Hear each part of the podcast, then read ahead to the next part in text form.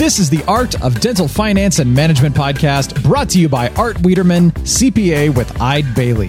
Whether it's taxes and investing or planning wisely, Art is the expert to make your dental practice profitable. At Eide Bailly, what inspires you inspires us. We provide a suite of accounting and advisory services dedicated to the total care of your practice.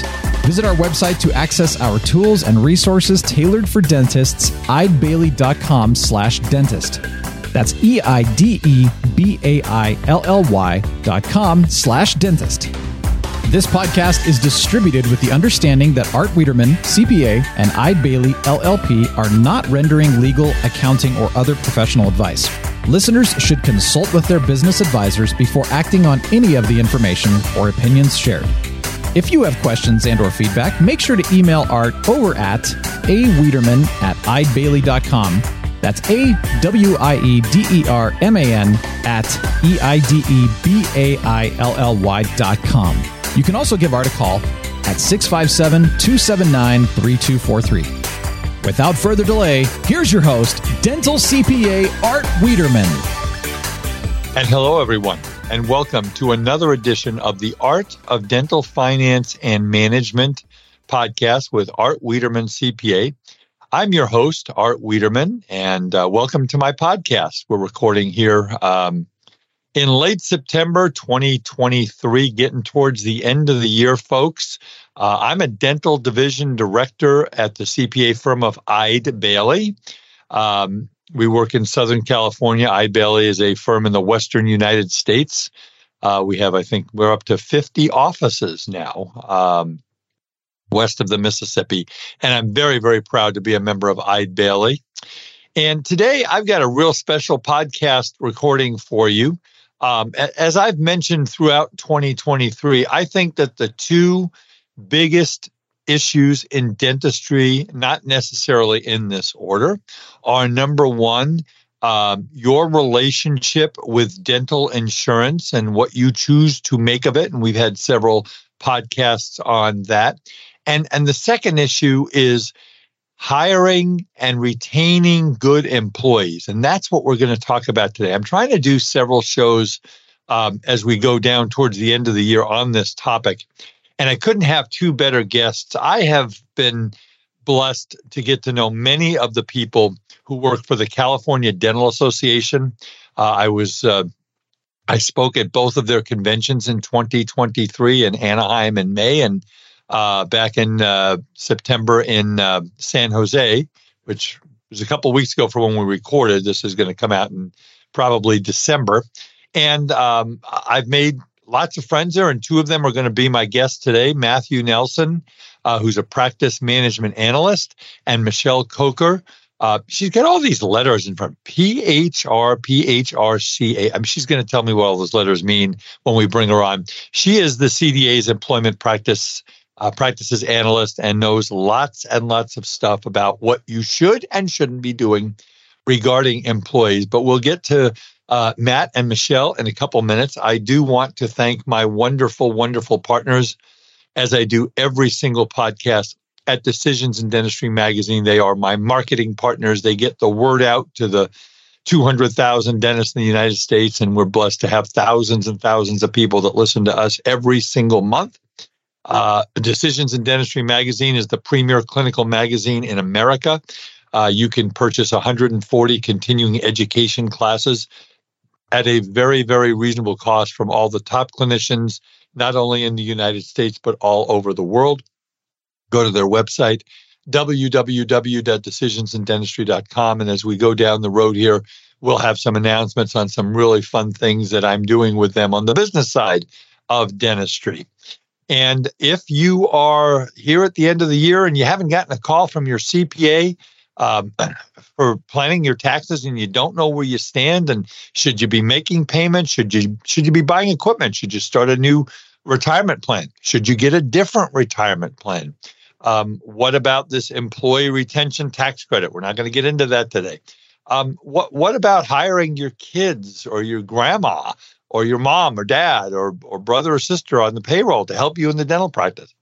If you are not getting that kind of advice from your CPA, please give us a call. at Eide Bailly. My phone number is 657 279 3243. And my email is a Wiederman, W I E D E R M A N, at eidebailly.com. And we absolutely have the tools to help you to be successful in your dental practice. Before I get to Michelle and Matt, and we're going to actually, uh, the three of us are going to talk about this on the podcast. I, I, I read an article by uh, the iconic Dr. Gordon Christensen uh, the other day about burnout. And I see burnout with some of the doctors that I deal with and the seminars that I give, and they come up and they talk to me. And I've had doctors who just come up and they just say, you know, Art, it's just it's just getting harder and harder to get up and go to work every day. And you know what? It, it is, folks. Life is different than it was before March of 2020. There's no doubt, and we we know that. Um, we've been very fortunate to come out of this pandemic. Dentistry, if you listen to the stats from the American Dental Association, um, dentists are booked uh, close to 90% of capacity. And the profession as a whole is doing well. Do they have their challenges? Absolutely. And we're going to talk about one of their bigger ones today. But what I've learned in my life, and I'm going to apply that to the conversation about burnout in dentistry, is that if all you do is work and all you do is think about work, you will ultimately burn out. So, just a couple of thoughts that have helped me a lot. Number one, um, I've learned to meditate. Meditation, I think, is a wonderful, wonderful thing to do. It relaxes me. Uh, I do it before every round of golf. Does it help before every round of golf? Not necessarily. But relaxation and meditation uh, techniques, uh, might talk to a professional about that, is very, very helpful. The second thing is having outside interests. Dr. Christensen talked about that in his article. Um, again, you know, if all you have is getting up and going to work and you come home and you think about work and then you know maybe you do some CE on the weekends that's that's not a complete uh, you know fulfilled life. Having outside interests you know like mine as you know is golf and fly fishing. Uh, I love football. It's football season college football pro football any type of football. Um, and and also doctors make sure that you are growing in your practice um, you know, if you come in and oh my god, all right, so we got three composites and maybe we have a a couple of crown preps and uh, maybe some exams and oh it's the same as it was yesterday. You know that's okay and that's a great practice but you want to be learning. I mean learn about sleep dentistry. Learn about uh, you know comprehensive dentistry. Go to some of the amazing ce providers that are out there and i've mentioned them by name before uh, john kois and the Pankey Institute and the Las Vegas Institute uh, and and Dr. Frank Spear and go become a better dentist and get excited about your profession. And and folks, the last thing I'm going to say is if you're in a little bit of a rut, try not to get your team into a rut because you are the leader and you're the one who's going to basically set the tone for the day, the week, and the month and if you are sad and you are upset, you're going to pull your team down. So we're going to talk about that as we go along here. As we're going to talk about this with my good friends, Matt Nelson and Michelle Coker from the California Dental Association. Be sure to check out our new Eide Bailly podcast, Ebb and Flow, a business podcast providing inspired insight on issues and trends the middle market faces. Hear unique business stories, get answers to frequently asked and unasked questions, and understand business topics that matter to you. Available now on your favorite podcast platform. Uh, Matt Nelson is a practice management analyst. Um, he's got over seven years of experience as an office manager, dental consultant, and a CDA analyst. He specializes in all areas of practice management, including leadership, practice systems, dental billing, human resources, and practice transitions. And Michelle Coker, PHR, PHRCA, ESPN, HBO, Netflix, whatever else. I don't know if you have any more stuff in front of your name, Michelle, but that you'll have to tell me what that means here. Uh, is a certified employment law expert. She specializes in assisting members with employment practices, including employee management, policy development, and employment law compliance. Her time spent in private practice as an office manager gives her a unique view into the dynamics of a dental practice.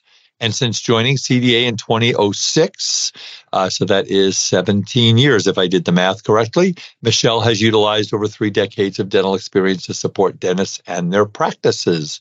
Michelle and Matt, welcome to the Art of Dental Finance and Management. Thank you, Art. So glad to be here. Matt, is, good. Nice to have you. All right. So, what's a PHR, Michelle?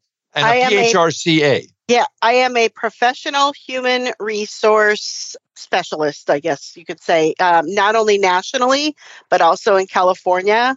And then in addition to that, I am a certified California in lo- employment law specialist. So CDA has afforded me the opportunity to study and take these certification tests in order to assist our members with employment laws.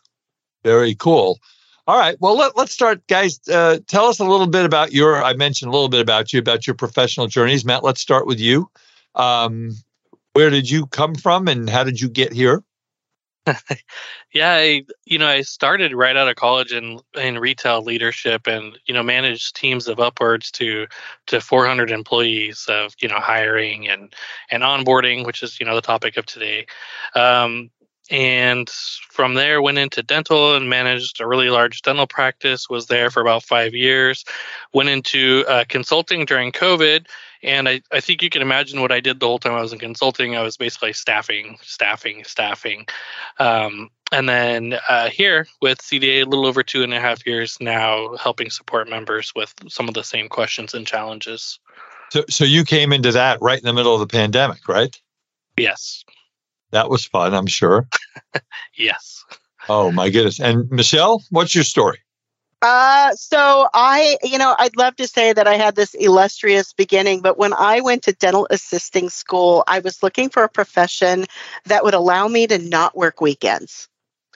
So wow. went to San Jose City College as a dental assistant, but I did quickly move up to front office where I spent about 18, 19 years and then had the opportunity to get in with CDA. And like you said, about 17 years ago, and have primarily spent most of my time with practice support. And I absolutely love what I do. I love being able to help our members understand employment laws to make them more confident with leading their teams, uh, you know, uh, from an employment standpoint, for sure. Well, I want to I want to start with the comment I made at the beginning, and we were talking a little bit before we came on the air today about burnout. Uh, and Michelle, you had mentioned some interesting stuff about burnout. Give, give us your comment. I mean, you're talking to dentists every single day. Yeah. And this will kind of lead into our topic on uh, employees and onboarding and all this stuff. But what are you hearing from your members? Uh, it, you know, it's not the easiest time in society. I mean, we're coming off a pandemic. We gotta we've gotta and, and again i don't talk politics on this on this podcast and i never will. We got a government that is just flat out split. They're not working together. They're not doing what they need to do. They're fighting and all this stuff and i don't see an end to that. So nothing is easy is my comment. So what, what are you seeing and hearing? Uh, definitely hearing about employee challenges, not just from a recruitment standpoint, but from an employee management standpoint. Um, people are worried about the world. They worry about how they're spending their time, where they're spending their time. They're choosing to prioritize more creative outlets um, there's there's a lot more conflict in the workplace, and I think that's like you mentioned. You know, there's politics and and civil unrest and things happening, and so there's a lot of there's a lot of conflict um, and and stress, and I think employers they have an obligation, right, to employ someone by supporting them mentally you know, financially, emotionally. I, mean, there there are apps out there that uh, employers can can provide a discount for or provide access to. Uh, for example, the Calm app. You know, we, we don't endorse that them. That's a great. So we we have access to that app. It's fantastic, and they have resources for small businesses just available on their website that are fantastic. You know, their small businesses can invest in an EAP program. You know, there's there's a lot out there that employers can do to provide financial support to employees, education on financial support, uh, family support, and and to really help make sure that employees can focus on work when they're at work and not have other focuses that they're concerned about. So, but there's there is there's a lot of burnout. I mean, as an employer, and this will get us into our topic, and we'll get into all the things we were going to talk about today. But a, as an employer, you're, you you wear so many hats. You're the mm-hmm. leader. Um, in some cases, you might be a second mom or dad to these people and mm-hmm. it, it's more of a family. I mean, you know, you go to work at. I mean, I was talking to one of my friends at a large, large company, and he was telling me some of the stuff that goes on in a, at a you know big, big, big companies. It's a different culture, and and the culture in a dental office where there's five to ten employees uh, is a completely different animal. So it, it it's just so important, doctors, that that you set the tone. And and and Michelle and Matt, talk a little bit about kind of you know the difference between uh, being a, a, leader and really, you, you, know, you don't want to get too involved in people's lives, and and and and you have to kind of draw that line, but you've got to be supportive, right? Yeah, and I I think also it's it's important to acknowledge that that you're feeling this burnout. I think it's it's important to acknowledge that it's there too. Um, you know, I think I talk to a lot of doctors and they're a little embarrassed to talk about it, but uh, reassuring them like, hey, you're not the only one feeling this. You're not the only one going through this. And I, I think it's gone a long way with talking to people that it's let's talk about it. Let's get it out there. Let's like be more aware that it's happening and that we're feeling this way and that we're not alone in these feelings.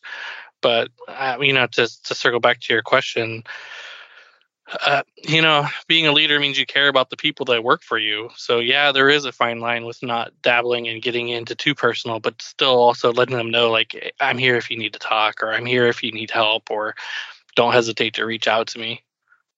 Yeah, I mean, there's nothing wrong with caring about the people that you work for. That doesn't mean that you're enabling them. It doesn't mean uh, that you're coddling them. It means that you care about them, right? Right, yeah. right. I think it's important. It's really easy to get caught up in the day to day, like you said. You know, I've got three crown preps this morning, and, and I'm seating one, and and and whatnot it's really easy to ignore the little things that are happening that can break down your culture.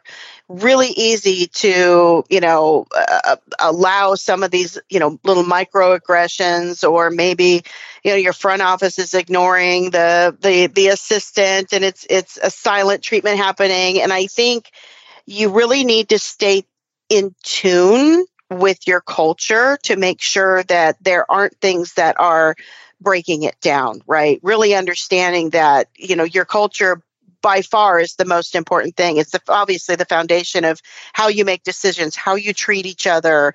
Uh, you know, this just a set of assumptions that that people uh, how how they operate, right, and and and team, you know, and and support one another. Oh, you're absolutely right. I want to get into a bunch of. I get so much I want to talk to you guys about. Let's start off by you know again you talk to dentists up and down the state and we know the challenges. How does a dentist know guys? Um, what do they do to determine if they're offering competitive wages and benefits? Because that that is a big deal. I mean we've seen wages go up in dentistry in everything go up in everything 20 30 40% in the last three years. Uh, we've had inflation all this stuff. How do we know? How can we tell our doctors um, to that they that they're offering competitive wages and benefits? Yeah, you you can pay to have a wage survey done. If you're a CDA member, you can look at our Career Center Insights page and we have that tool there for you to look at. Also in California, our EDD website has an awesome link that will go and break down what the average wage is per for each position, what the average pay is, what the low, what the high is, and also, um, you know, I, am sure most other states have something similar to their their EDD. Yeah, because we have a lot of state, we have, we have a lot of listeners from a lot of states, and I'm assuming right. that also ADA has some resources also. We um, actually have a tool that uh, that our members can use uh, through our career center. It's called um, Career Insights. They can plug in the position as well as their city, and it will provide high, median, and low averages for for that position. It's a great resource. Yeah. Mm-hmm. And, that, and that's for CDA members, right? Correct. Okay. All right. So that's one way to look at it. Now, talk about flexible work schedules. I know that, oh my gosh, I've been hearing stories about employees of all kinds of companies. Uh, the companies want them to come back to the office and they don't want to come back to the office and they want flexible. I mean, COVID was an aha moment for lots of human beings, I think, in saying, you know, I've been doing this job for 20 years maybe I want to do something else, or maybe I don't want to work as much, or maybe my work life balance isn't what it is. So, talk about flexible work schedules, especially post COVID. Yeah, absolutely. Um, and like I mentioned, people are kind of reevaluating where, when, and who they want to spend their time with, right? So, it, it's a tough one for dental practices, right? You you can't work from home, unfortunately, right? You nope. can't can't do that in a dental practice. So if a practice can make flexible schedules work for employees who may still have childcare burdens or family care burdens that are continuing from the pandemic, the better the better the, the, the net to cast for candidates who are, are available to, to work, right? If you can work a split shift, maybe you have a, a morning crew, maybe you have an afternoon crew, maybe you start really early in the morning, take a long break in the midday and then and then work later in the afternoon. Whatever you can do to be creative, that allows your your employees to uh, provide the balance of caring for family and working because not everybody has the uh, ability to not work um, all the better right? And i think your patients benefit from that too because we're all we're all dealing with the same thing and maybe a super early morning appointment works out better for some of you, if some of your patients and and again same for the late afternoon we've heard from some members that have uh, school drop off time or school pickup time where they just don't schedule patients for that 30 to 45 minutes where the doctor and half the staff go and pick up their kids, take them home, or take them to a daycare or take them wherever. But having that kind of flexibility around your schedule could be key. That's a that's a really good idea, and I think it comes back again, guys, to culture. In other yeah. words, as the leader, if you tell prospective team members that you're interviewing, and you say, "Our culture is we wish we could let you work at home, but it doesn't work that way in a dental office. But what we do understand is that you have a life, you have whatever you have going on. We are going to do whatever we can in the culture of this dental practice within reason to accommodate your needs. And if you if you set that culture, then everybody understands, well, you know what? um, I can only work from two to three every day. Well, that's probably not going to work for our dental yeah. office. Um, but I mean, isn't it about culture? It, it all comes back to culture, right?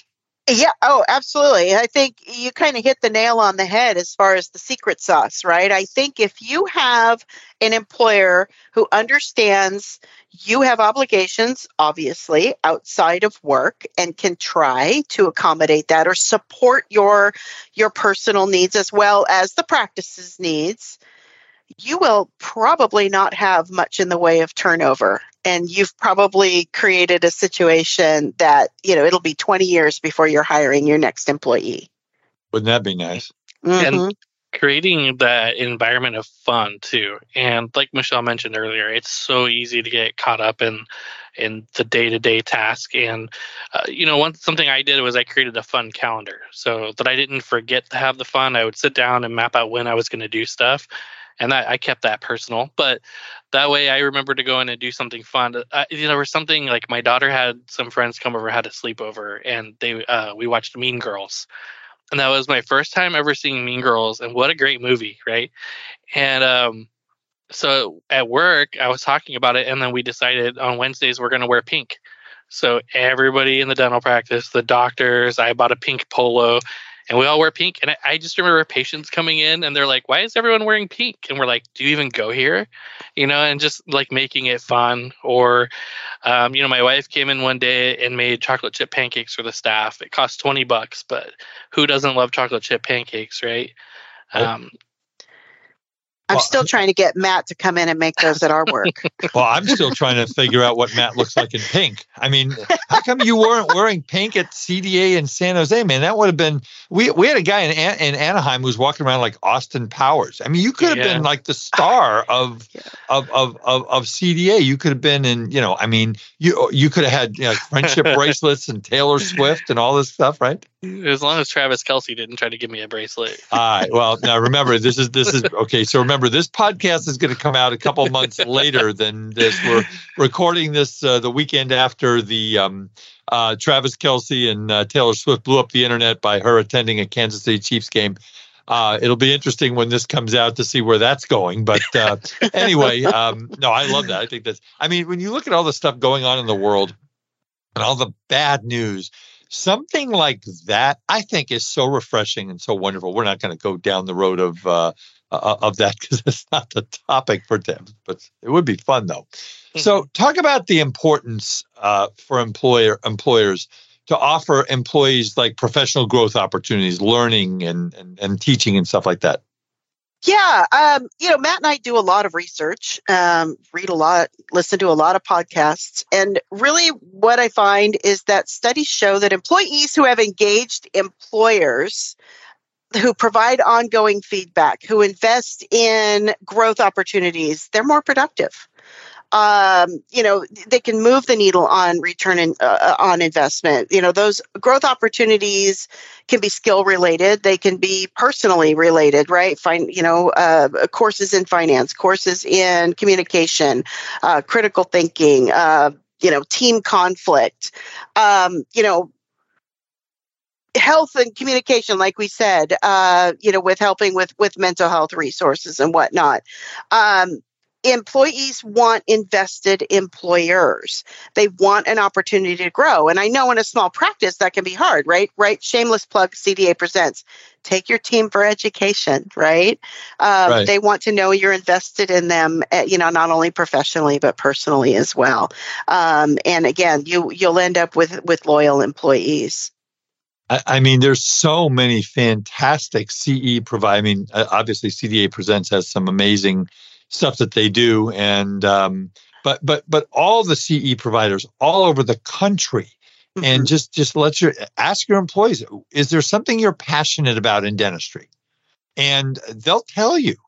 They'll tell you, engage in the conversation. Say, I want to increase your knowledge. I want to increase your your learning and your enthusiasm. I mean, I, I'm a big, and my podcast listeners know this guys i'm a, i'm a big proponent of sleep dentistry. I am a um, I am uh, one who has had his life saved by a dentist. Um, i'll mention his name dr scott west in mission viejo uh, california diagnosed my sleep apnea almost 20 years ago. I sleep with a cpap um, it, it probably saved my life you know being an asthmatic and all this stuff so I, I, mean, these are things that that you know, if you're passionate about that, uh, you know, the American Association of Dental Sleep Medicine is a great place. Get your get your team, go to a meeting, things like that. So I mean, I, I think that those are some really good points. Um, let's talk about getting people to work for us because you know we could have the greatest culture in the world, but if we can't get people to work for us, it doesn't really matter. So, what what do you guys think are the most important things to have in your job uh, placement advertising, uh, you know, wherever you're going to place your ads. What, what's the what's some things you should be saying in your ads? Uh, oh, well, let's see. Your candidates are looking for obviously what you're paying. Uh, they're looking for what benefits you offer. They want to know about your culture. So if you have a really dynamic website or if you have a dynamic uh, social media uh, presence, include a link. Uh, they they want to know um, uh, what the total compensation details are. Do you offer a 401k? You know, what are your what's your vacation package or holidays or, or whatnot? And they want to know about their personal growth potential. That you you take your team to CE courses or events or what what do you provide? Are you willing to provide higher education so they can, you know, become certified or licensed if you're hiring maybe uh, somebody who doesn't have any experience and and they want an opportunity to grow and obtain, let's say, a registered dental assistant license. Uh, absolutely be specific about the schedule. If you offer a flexible schedule, that's going to be, you know, highly competitive. Um, if you're posting an ad that offers full time and part time positions, I personally would post two separate ads so you're not confusing candidates about whether or not they can meet the needs of, of the role that you're looking for. Um, and like I me- mentioned, you know, immediate transparency into salary. Uh, not, o- not only is that required for larger employers of 15 or more to post those salary ranges, uh, but if, if you can, you know, as a smaller employer, post that salary range range for sure. Any any words you like to see in ads that you think might be catchy? Um, like uh, uh, season tickets to Los Angeles Rams. no, that won't work. Um, uh, oh, I don't know. Free round of golf at Augusta National. No, that won't work. But any any words you like to see in an ad? Not uh, specifically words, but I'll. I, I want to tell a story though. When I was in consulting and I was trying to find DA candidates, RDA candidates, front office candidates. Um, there was one place where I was looking for a DA. I put an ad in. I paid for the advertising through Indeed. It was um, 30 days went by and nobody applied.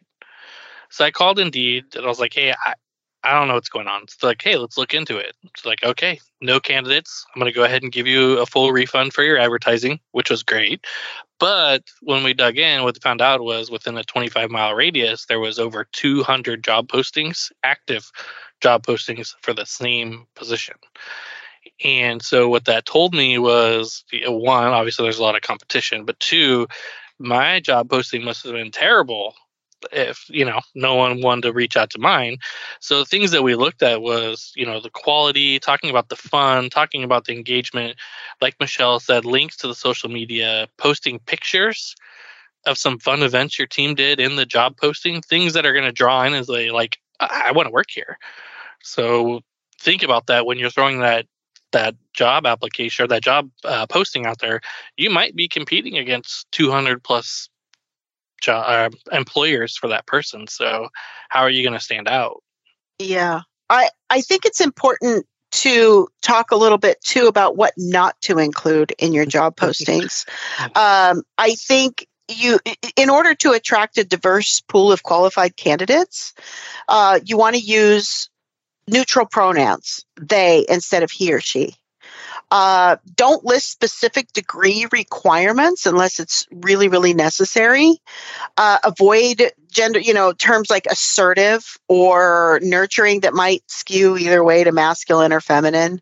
Um, avoid terms that might imply an age preference, like energetic or mature. Uh, I think you really need to be careful to stay as neutral as possible. And again, not eliminate p- potential candidates. Interesting. I I mean, and it is, but people. I think it's the first line of an ad. If you if they don't like the first line of your ad, they're going to yeah. go on to the next ad. Yeah, and and don't I think you have to be careful not to create uh, uh, uh, titles, titles that don't make sense, right? You know, trying to be creative, you know, looking for, you know, outside of an office manager that you create some wild and wacky title to make it to make your ad pop out. Be specific um, and and try to keep it neutral so that way people understand what they're applying for. And yeah, I, I like it. And now we're going to get into talking about like the interview process and all that kind of stuff. Um, but but I mean, I'm one who likes in an interview to say, "This is our culture." And our number one concern is our patients. Everything that we do in this dental office is focused around the total health of our patients. And that that comment right there, I think, is going to get people who are going to come and want to work for you who their number one concern is the total you know total health of patients but let, us get into some of this so let, us start talking about um, why job applications are so important and all this. So we get someone to the office and there's a job application. They got to fill out a 30 page job application. No, not really. Yeah. why are they important and, and what should what should we know about job applications? Yeah, I, candidates provide a wide variety of information in resumes providing an application gives you as the employer an opportunity to get a, a consistent format of information from all candidates. Um, enables you to complete uh, uh, get a complete picture right? You can ask uh, prior employer names uh, names of managers dates of employment. If they're legally able to work in the us um, I think ultimately the signatures are the most important thing that you are obtaining a signature that uh, informs the candidate that you're going to check, potentially check references, that you're potentially going to do a background check, um, that the offer is contingent on passing these these background and reference checks, that employment is uh, at will. So the that they understand employment is at will. You you want to reiterate that on many levels. Ultimately that the information that they're providing is true and correct. Because if you were uh, to find out that they maybe embellished their their skills their experience they didn't provide correct information you may have grounds to rescind an offer of employment. And unfortunately and fortunately i've talked to members who have had that uh, need to rescind an offer and thankfully had had the candidate fill out an application and obtain those signatures where they were able to say, you know, you certified that this was correct and it isn't. So I'm going to go ahead and rescind this and I wish you well. So super important to get those acknowledgments. So when we post the ad, right, at some point we're going to have to contact these people to say, "Hey, we did talk about that." What I mean, if I wait 4 days to do that, that person may think, you know, you may not be really interested or you don't have your act together. So when do we contact the prospect? Yeah, that's a really good question. And I think, you know, the, the old rule of thumb was like, hey, I'm going on vacation. I'm going to open a job posting. When I come back, I'm going to have all these candidates to interview. And that doesn't work anymore. it nope. does not work. And so there was another study by Indeed that was really cool. Um, only 30% of candidates here within a week from a prospective employer, and only 4% hear back within the first day. And so we That's amazing you, to me.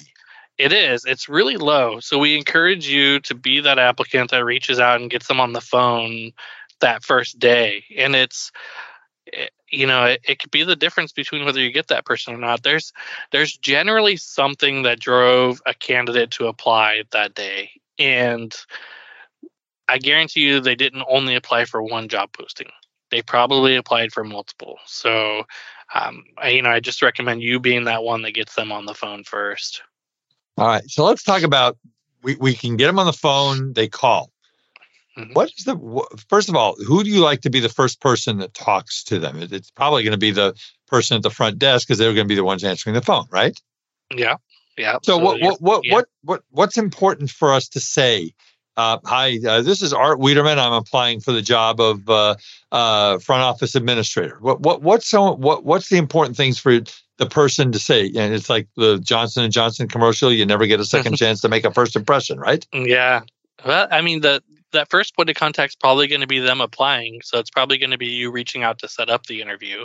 Right. So obviously, you know, you want your front desk person to be friendly and courteous and have that time set up where you're not rushed. And those times uh, may be very limited when you're working in a practice, but you need to make sure that when you're sitting down that you're uninterrupted, you have the job description in front of you or your interview guide in front of you, that you're able to ask questions without eating your lunch. I can't tell you how many interviews I I even did myself while trying to eat lunch, and uh, you know, you just you can't be that person. You really want to be distraction free and you want to find out what drove them to apply and you want to make sure that you can offer what they're looking for that caused them to apply that day and don't be checking your text messages in the middle of an interview right. or your email yes. or your Instagram or your Facebook. No, don't do that. Yes. That's just, I mean, be fully, fully engaged. I've always, and I've, I've mentioned, it's been a while since I mentioned it that in an interview, there are two things that I look for. And I, inter- I was an employer for 33 years. Someone who looks me in the eye and a firm handshake. And, um, you know, I, I, mean, I have people who were just aloof in the interview and then they just like, well, are they going to be that way in my dental office? Uh, and, and yeah, it, it, was funny. The, the first question, I'm not suggesting folks that you do this. It's just a story. When I was 16 years old and my first accounting job, uh, my uh, my he was one of my mentors in accounting. His name was Larry Shipley. He was an accountant in San Pedro, and I went in for the job interview. And the first question he asked me is, "So are you bright?" Now, if you have to think about the answer to that question, Michelle and Matthew, that could be a problem, don't you think? But I don't know, Mich- Michelle, as, as the um, as the employment law expert here, do we i don't know if we want to ask that question but but what what are some good questions that you guys like to ask in an initial interview? I think you really need to stick to uh, your duties right? What are you what are you looking for as far as your experience your experiences in the practice? Uh, you know how how you work as a team do, how organized you are uh, you know what's your experience chair side what happens when emergencies are placed into the schedule? How how do you react and handle that? Really stick to the qualifications of the role uh, are, are, really your best bet. I, I highly recommend that employers have a job description in place for each role uh, that's reviewed prior to hiring to make sure it still makes sense, not developed five or 10 years ago. And develop your interview questions in advance. That way, when you're interviewing multiple candidates, you're able to ask the same questions and again, gather consistent information for each one of the candidates, but really stick to qualifications and the, those things that are necessary to be successful in the role. Yeah. What, character what go ahead. Yeah. Go ahead. Sorry. Yeah. Character and fit on the team too are just huge. So yeah. don't don't let them answer your questions with yes or no. Also just really ask those follow-up questions, dig in. Tell me about an ex- a specific example, please. Like have them open up uh, or slip up, either way. Oh yeah. Now let's let's have some fun here. What should we not talk about? Like, for example, so, do you have a boyfriend? Michelle, yeah. I don't think you would recommend that that we use that. No, or, you really or, you yeah, you really need to stay away from those family questions. You know, do you plan to have children in the future? Yeah. Uh, even even I mean, we're hardwired, right, to be conversational, but you've got to be careful about asking about hobbies that might lead to what you do on the weekend, and maybe you're very very religious. Um, uh, you know, again, avoiding those family questions. You know maybe you learn that the candidate has five kids and you're concerned that this would be somebody who might be an attendance problem right so you've you've got to really really be careful about those protected class class questions or or questions that might lead to learning about protected classes now that brings up another question guys is I've been in interviews where employees volunteer their entire life story. I just had one of those. And I think that, you know, less is more there. So, so well, you know, my, I, I had one said, my, my kids are my life. That's, that's all it is. And tell me about the kids and what they're doing. And they're in hockey and soccer and baseball and basketball and dance. And, and I, I think that you're, you have to just kind of sit there and, okay, and not say a word, right? Because once you comment on that, you're opening Pandora's box, right? Yeah, a redirect would be necessary at that point to kind of bring it back to uh, you know, our schedule is Monday through Thursday, eight to five. Does that schedule work for you? Or maybe you work an alternative work week. Unfortunately, that question gets missed a lot. Hey, we work an alternative work week. We work 10 hour days. Is that a schedule you'll be able to make with no problem? Uh, you know, really getting into what your expectations are as far as attendance um, and, and duties of the role and really just kind of redirect that conversation and not take those other other things into consideration best you possibly can years years ago i mean this is a long time ago like I, it was in my first office i had a, a young lady apply for our receptionist job And I, I asked, and I'm assuming this is okay. Well, uh, I don't even remember her name. Uh, so, how many words per minute do you type? I think that's a fair question, right? And and, and her answer was accurately.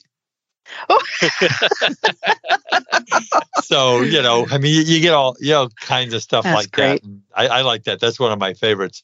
So, how do we get the team involved in the interview process? I, I always, I never hired anybody without having two or three of my key. And I had three people, and I love mentioning their names: Pam, um, Debbie, and Raquel. Uh, uh, they were my rocks, uh, among others, in my CPA practice and we never hired anybody without the three of them talking. So how do we get the the the people in the office involved? That's such a good question, and it's often overlooked and so critical. And I think back to a lot of the reason why I had success with onboarding was that um, I made this a huge part of the culture. It was team, it was talent, it was development, and the team was always happy. They liked to train, and I made sure that um, you know we didn't hire someone without the team's blessing because they're the ones doing the training. But I would start every interview off. I would let the team know, hey, we're having an interview today. We need to fill this position. I like this candidate. This is why, you know, and just gave some background. And I would give that applicant a tour of the practice and I would stop and introduce them to everybody. The practice I managed was busy. We had four GPs that saw 20 to 30 patients a day, but That's the team lot. was happy. And they would stop and say, Hi, so happy to meet you. Uh, welcome to our office. Let me know if you have questions. And everybody just greeted and gave this welcoming feeling. The doctors would say hi, the hygienists would say hi, the assistants, front desk, everybody said hi during the tour. Uh, and then the people that were going to be training, so depending on what position it was, I would have them pop in and just ask a question or two. Obviously, they were scripted. They knew what they were going to ask to make sure that they asked appropriate questions. But they would pop in and really just try to get a feel for the person, see how they answer. And then they would say, like, yeah, I can train this person. Yeah, I'll work with this person. So not only one, did it make the prospective employee a lot more comfortable and relaxed because of the environment and the culture that they experience, but it also got the buy-in of the trainers. So I knew the trainers weren't going to let this person fail because they put their name on them. Yes, I'll train this person. Yeah, and and and you can tell if, it, as you said, Matt, you walk in people through the office. When you talk to people in a work environment, even if they're busy, you can tell whether they're happy or not, can't you? Oh yeah. Oh yeah. Absolutely. I mean, I've walked into offices and, and I just see people with frowns. And where I walk into dental offices and, and I see hugs. Every patient is getting a hug from a dental assistant or from a hygienist or from, yeah, I mean, from the doctor. I mean, it, it you can just tell. And if you don't have that kind of culture, you should really work on getting that kind of culture. Yeah. So, I I have I have a story I want to add on to what Matt was talking about. I had I had a call where um, there was an experience that the uh, the candidate had come in and um, one of the employees recognized the candidate from a previous office because obviously this candidate or the employees you know work at various offices and knew that the candidate had issues and had been let go from a previous office. So was able to add some insight that the candidate wasn't necessarily somebody that the current employer wanted to hire. So really interesting. And so, you know, the, the dental community is very small and um, we all know each other. So it's it's from that aspect you might uh, you might miss a, a bad hire that way. Now, I'm not. I'm not a. Obviously, I'm not a labor law attorney or a labor law specialist like you are, Michelle. But um, uh, if somebody calls on a prior employee, aren't there limitations on what you can say about that person? there are in a sense that you can't I- wouldn't i would be hard pressed to offer opinion without providing true and accurate statements right? So if you know somebody was an attendance problem clearly you have time timekeeping records and whatnot uh, to, to back up that that information. Um, if there there were were performance issues, let's hope that you also have documentation with regard to how you were handling and providing feedback and whatnot. I mean, even as much as if you have firm documentation and and accurate documentation with uh, you know financial issues, embezzlement, um, harassment, things like that. If you provide true conclusive evidence that uh, somebody was a problem, you're protected in California for providing true and accurate information under a labor code 47C. Um, I would be careful not to volunteer a lot because, you know, again, you wouldn't want to expand, but you can provide true and accurate information about a former candidate. Yeah, you just got to be really, really, You really- really careful. I mean, And you don't know if someone is behind you and recording that. A hundred percent. And and Yeah. and again, stick to duty duties. Ask the que- you know, answer the questions about duties. If I think what I find when talking with with members is they don't necessarily ask the right questions. If there's a specific thing that you want somebody to do, maybe there's a social media marketing aspect of a role that you have and you're hiring for in your business. Ask what's this person's experience and success with this particular, you know, social media advertising. Be be careful not to omit those types of things that are super important because you might find somebody may embellish on their experience and then come to find out a month later you're really disappointed that this person isn't successful or really doesn't understand what they're doing. So ask the right questions. Well, what what I've learned again is 33 years as an employer and hiring sometimes the wrong person, and there is not an employer in the world that has run a business that has not hired an employee that wasn't the right employee. It just Oh, doesn't sure. work that way.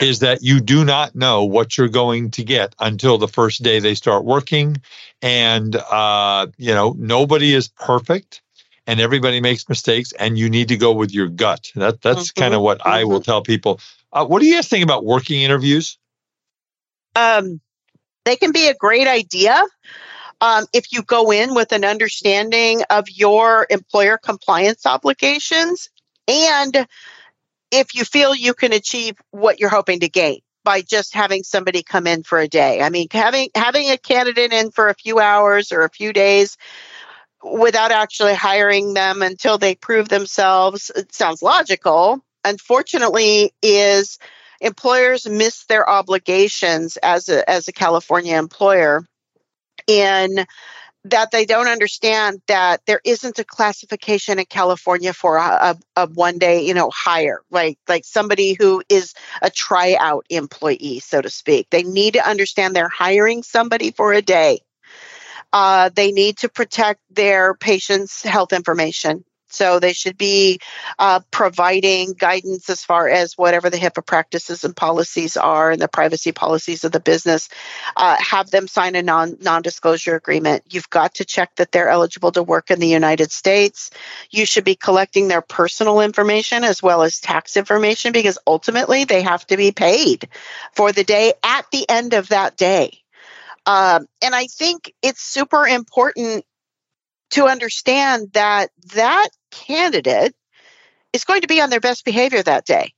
Um, I, I like to kind of tongue in cheek say that it's like a first date, right? Everybody probably shows up on time, is wearing their best outfit, Right. on their best Matt, behavior matt's in pink matt's in right? pink we know That's that right, Matt's in pink. And you're, you know, will a few hours or even a full day provide you the information you want to know? It's hard to learn about somebody's work ethic in a few hours or a day. It's really, like you said, hire, go with your gut, right? If they interview really well, they feel good, you've got a good rapport. Is this somebody you want? It's like the the airplane test. Is this somebody you'd want to sit on an airplane with? For a long period of time. You're going to be sitting really close or working in a small area. Is that somebody you want to spend time with? So go with your gut, right? Um, if it's a skills test, there are alternatives. You can do skills tests. You can do mock, uh, you know, phone calls or you know help seating a patient or whatnot you can do skills tests that that can be short term in a, in a couple hours in a business. You don't have to pay for skills tests unless they're working but do make sure that you know a gift card at the end of the day isn't going to suffice for somebody who comes in and actually works. If they're performing work you've got to make sure you're paying them. Uh-huh and and and again, you know, we get it. We're not going to go down the road of independent contractor versus employee, oh, no, no. but yeah, we're not we're yeah. not going we're not going it, there. But um, it does not apply in this situation for sure. Nope, nope, absolutely not. So we talked. You mentioned a little bit earlier, Michelle, about uh, you know, background and reference checks. Talk about what what are the what are the do's and don'ts of the road here on on you know uh, checking references, running background checks, and things like that yeah, I think, as I mentioned, you got to be careful about providing the type of information. It's got to be true and accurate. No, no, uh, but if uh, I'm calling, if I'm calling, I'm looking to hire somebody and I'm calling right what can I what am I allowed to do as far as uh, background yes, checks? Gotcha, yeah, gotcha. The other so side, yeah. As an as an employer who's calling, uh, you should not be asking about prior salary information, prior benefit information. It's illegal to gather that information. Uh, you should already have you know a wage. Um, uh, you know some established wages for the role uh, definitely understand that you need to obtain consent. That's why that application for employment is very important. Uh, if you're going to do a background check, understand not only do you need to get consent, you need to provide a conditional offer of employment in writing prior to. So we we like you, we want to hire you, but you have a couple more hoops to jump through before we're prepared to move forward with with you know setting a first day.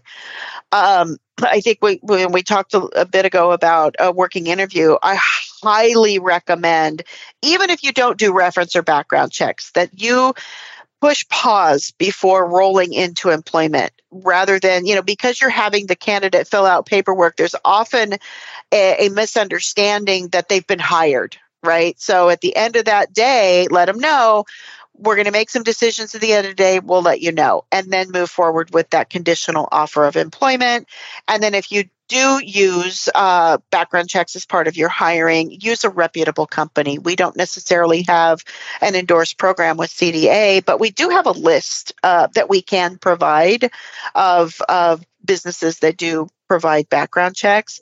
You'll want to hire hire a reputable company that uses a, a you know a portal that protects your candidate's information. Um, there are you know obviously worldwide protections that need to be in place. Someone who provides the um, type of information you want in in a really quick manner, right? Yeah. So hire hire a reputable company. Some, something else with background checks too is just make sure that you you can't just do it for one person. You gotta you gotta do it for everybody. So if you're interviewing Michelle and you think Michelle looks like an upstanding citizen, you decide not to do a background check, but you see me walking the street in my Raider hat and you're like, that guy needs a background check. Pink shirt and a Raider hat, that's too much. So um, you got to make sure you you got to hit both of us. I was a Raider season ticket holder when they were in Los Angeles for 10 years. If you walked around in pink at a Raider game, you get beat up. That's all I got to say to you. I just have to say, go Niners. Uh, well, well, again, this is going to air in December, so right. we're early in the season when we're recording here. We don't know how this is going to end up, but the, uh, yeah, we'll, we'll we'll we'll get into. we'll have to do I'm going to start a new uh, the art of football. Maybe we'll there do that go. one. All right. So now we hired the person, guys. We hired them. We got through the process. We feel good about them. They're going to come in. They're going to start working.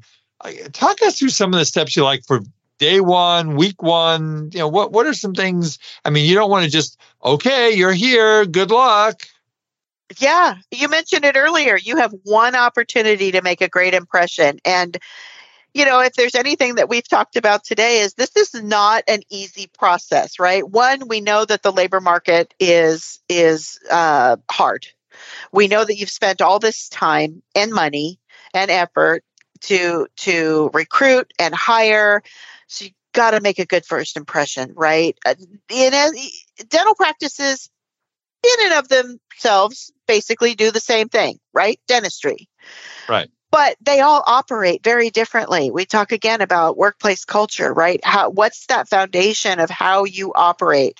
What are, you know, the four pillars of of what how you operate? Is it integrity? Is is it a I've got your back spirit? Is it fun? Is it, uh, you know, patient care above all? You know, whatever it is, this is your opportunity to let the employees know. I, I, think, you know, outside of the, the necessary paperwork that needs to be provided to an employee, which of course is somewhere in the neighborhood of 17 to 20 forms that California yep. requires. Yep. Uh, candidates have truly determined how they want to spend their time. And if you fail at onboarding, they're out. I mean, unfortunately, even large employers fail.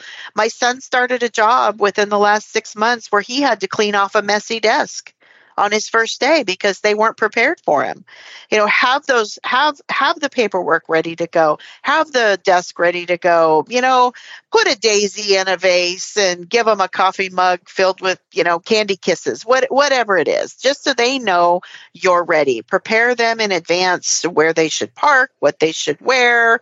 Uh, prepare the staff, you know, give them a little bit of background on who this person is, what the expectations of how they're, you know, the, the person is greeted into the business, smooth over any ruffled feathers that might be happening because you're bringing in somebody to assist somebody that maybe feels a little bit ruffled about somebody new starting because we're all very territorial about our roles and yep. those you know the the family dynamic. Somebody new is joining the family. So i think you need to spend time to to do that. Um, you know the the compound is interest of a great hire joining your team, it, eh, provide that stellar onboarding and they'll stay. They'll be happy to share with others how much they love their job.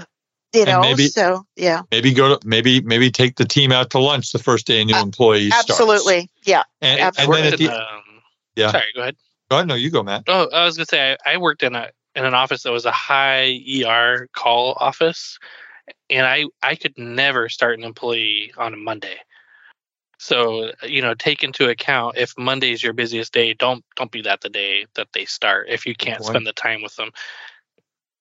And then at the end of the day, when that employee is going to leave five o'clock, five thirty, whatever the time is, maybe you get the doctor to come out and just call call them, you know, into into their office or something, and just, hey, how'd it go? How'd just it go? how'd it go? You know, just how was your first day here? What'd you think?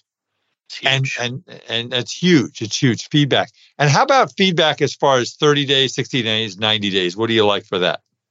Yeah, I like to have um, actual scheduled sit down conversations where that are uninterrupted. That's between the trainer and potentially, you know, the doctor or the manager. Uh, make sure the environment is free and clear where they can speak freely, have the job description there, have the training plan there, make sure that the trust and the dialogue can be open. What's working?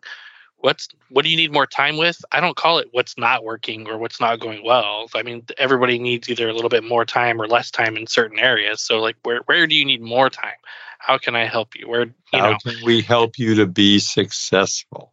Yeah. Yeah. And just Huge. open up that that dialogue where they can say, I'm doing awesome at this, but I am really struggling with this. And if, if you can get them to the point where they're free and comfortable to openly admit where they're struggling, then I, I think you've done a lot of the right things to get them to that point. And, and I just, think you, yeah, go ahead. I think you need to. I'm sorry. I think you need to ask how's the dynamics among amongst the team as well. How's the yeah. communication? You know, has the team been helpful to guide you in in whatever it is that you need as well? Yeah, because if, if the answer is no, then you got a problem with your team. Um, yeah. The last thing is this is something that I used to do. It didn't come up too often, but um, whenever we had a question about a wage or hour law, and obviously I was a California employer, um, here's what we would do. I would bring my uh, my office manager Debbie into the office, and we would bring the employee into the office, and um, we would basically call either the California Labor Board or um, my golfing buddy, who's a labor law attorney, and we would basically say, um, okay, here's the situation. Uh, our employee believes that this is a, what is the law, and I don't mess with employees. Doctors don't mess with employees, you will lose. Michelle, can I be more accurate? you could not be it it is vitally important that employers understand wage and hour laws. It is the bread and butter of being an employer. Uh, the information's out there. It's easily attainable by employees. Uh, uh, unfortunately, I think what happens is employees get about half of it right. So you, as an employer, really need to be on your game to understand and not feel intimidated by employees. And and you know, we mentioned at the very beginning of this podcast, um, this is where I love to provide our employers with the information to feel confident to lead, that they're not leaving themselves open to risk, that perhaps there are compliance things that they need to button up in their practice because they could be caught with what's you know kind of called in the industry low hanging fruit type lawsuits right? The the wage and hour overtime uh, uh, meal and rest break type lawsuits that that can occur. And, and i've heard uh, horror stories, as the two of you have also heard yeah. um, over over that, and it's it's just it's just terrible. So, any any closing comments, guys, about um, this? Anything that we haven't covered, or that you can think of, or a, a, a good story, um, you know, about uh, something that might help our listeners? Uh, I I don't know if I have any good stories. That's um, okay. I, I love the opportunity to provide the messaging that we're here for members. Um, again, like we talked about, it's vitally important to understand these laws, uh, to understand what's happening in the industry from a hiring standpoint. They're not alone, everybody's dealing with it. I think that helps with some of the stress level with what I've talked to some of the members about is you're not alone. Like this, this industry wide um, issue with finding candidates is it's hard. And i think um, just just kind of in it we're all in it together type um, mentality is is helpful. Um, and so i just love being able to get the word out that we're here to help. And you have you guys have you've talked about a lot of the resources you have. So doctors uh, if you're not in California, the you have a state society, you have a local society, you have the American Dental Association. You also have companies out there that are dental specific HR companies. Um, uh, and we've had, you know, uh, one of them on my podcast several times. And um, you you need to get help because this is an area that if you get sued, it could put you out of business. And you've got to just you can't be you don't want to be afraid as an employer. And there are bad employees out there who go from dental office to dental office causing trouble and filing lawsuits. I mean, there aren't very many. You can count them on a couple of hands, maybe in the country, but uh, maybe there's more. I don't know. But um, you know, the, the CDA has got resources. So if you have any questions, if, if you're in California, uh, call Michelle or call Matt. What's the best way uh, for these guys to get a hold of you? Well, they can call CDA's main line and let them know that they're calling about an employment question, hiring question, whatever it is, or even regulatory compliance or or a dental benefit plan question, because our team handles um, you know those types of questions. Or if you go to the CDA.org website under practice support, you can find our direct contact information on there. Um, and and I think Matt Matt has something to add. Yeah, I just wanted to add in like my little closing note too is is that you're strategic about how you run your business. You're strategic about your treatment plans for your patient. Be strategic about your onboarding and your fun. You know, when you're busy and you're caught up in the day to day, it's easy to forget to do these little things that really matter for people. So sit down, with somebody that's really good at it. Sit down with your office manager, sit down with my teenage daughter and write out what would be fun in a practice for the month and have have it ready to go so you don't forget or so these things don't slip through the cracks. With the teenage daughter, uh, her answer would be, Dad, stay out of my life, leave me alone, right? Let's do TikToks. Let's do. Oh my God. let's not yeah. go down that road. So, uh, Michelle Coker and Matt Nelson from the California Dental Association, thank you for all that you and all the people at CDA and all the people who are listening that work for local and state uh, dental societies. I know we have folks in, from the ADA that listen to this podcast. Thank you to all of you who support the 200,000 dentists in the United States, the 32,000 dentists in the state of California, and the 27,000 members of CDA. Thank you for to all of you for, for helping because uh, again you know i mean i went to accounting school they don't teach us this stuff in accounting school and i'm the business advisor they certainly don't teach it in dental school, and this is no disrespect to the dental schools who are all incredible uh, in, in in turning out fab fabulous dentists, but but they just don't have the the bandwidth to teach this. So you know there are resources. You're not alone. There is help, and and folks, the the the thing that I can leave you with is create a culture that your employees want to come into, that your patients want to come into, that people want to work with you, and that that you create raving fans. And if mm-hmm. you do that, you will have a happy practice. You'll make money. You'll do. You'll you'll, you'll meet all of your goals. So again, Matt and uh, Michelle, thank you so much for your time. Please stay with me as I take the podcast out. And again, I want to thank my uh, wonderful uh, Partners in Crime, Decisions in Dentistry magazine, www.decisionsindentistry.com.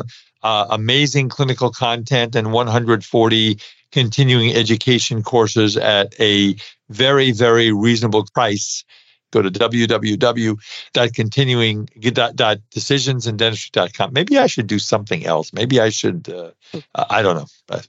Obviously, not doing well here at the end of this podcast, but uh, we've got some great stuff coming up in 2024. Uh, great interviews, great insight. Uh, we'll be talking about uh, new tax laws. We'll be talking about um, you know what we can do to help you to be more successful as a dentist in 2024. And I still, folks, believe that it is there has never been a better time to be a dentist, to be in dentistry, uh, to be enthusiastic about it. Because again, and I will say this every time if you will let me, you guys are not about fixing teeth. You are about a better life, a better self esteem, a better relationship, and people's total health. And, and I'm a I'm a living example of a dentist saving my my life, and I believe that you've done it for many more. And and just remember all the good things. So, with that, folks, thank you, uh, Michelle Coker and Matt Nelson from the California Dental Association. And uh, with that, we will call it a podcast uh, and for the art of dental finance and management with Art Wiederman CPA. This is Art Wiederman CPA saying goodbye for now. We'll see you next time. Bye bye. Thank you for listening to today's episode of the Art of Dental Finance and Management podcast. Be sure to subscribe wherever you listen to podcasts so you never miss an episode. The Art of Dental Finance and Management podcast is produced by Eide Bailly in partnership with Art Wiederman, CPA, Decisions in Dentistry Magazine, and the Academy of Dental CPAs. For audience questions and feedback, email Art Wiederman, a Wiederman at eidebailly.com. That's A W I E D E R M A N at E I D E B A I L L Y dot com. Or you may call Art at 657 279 3243.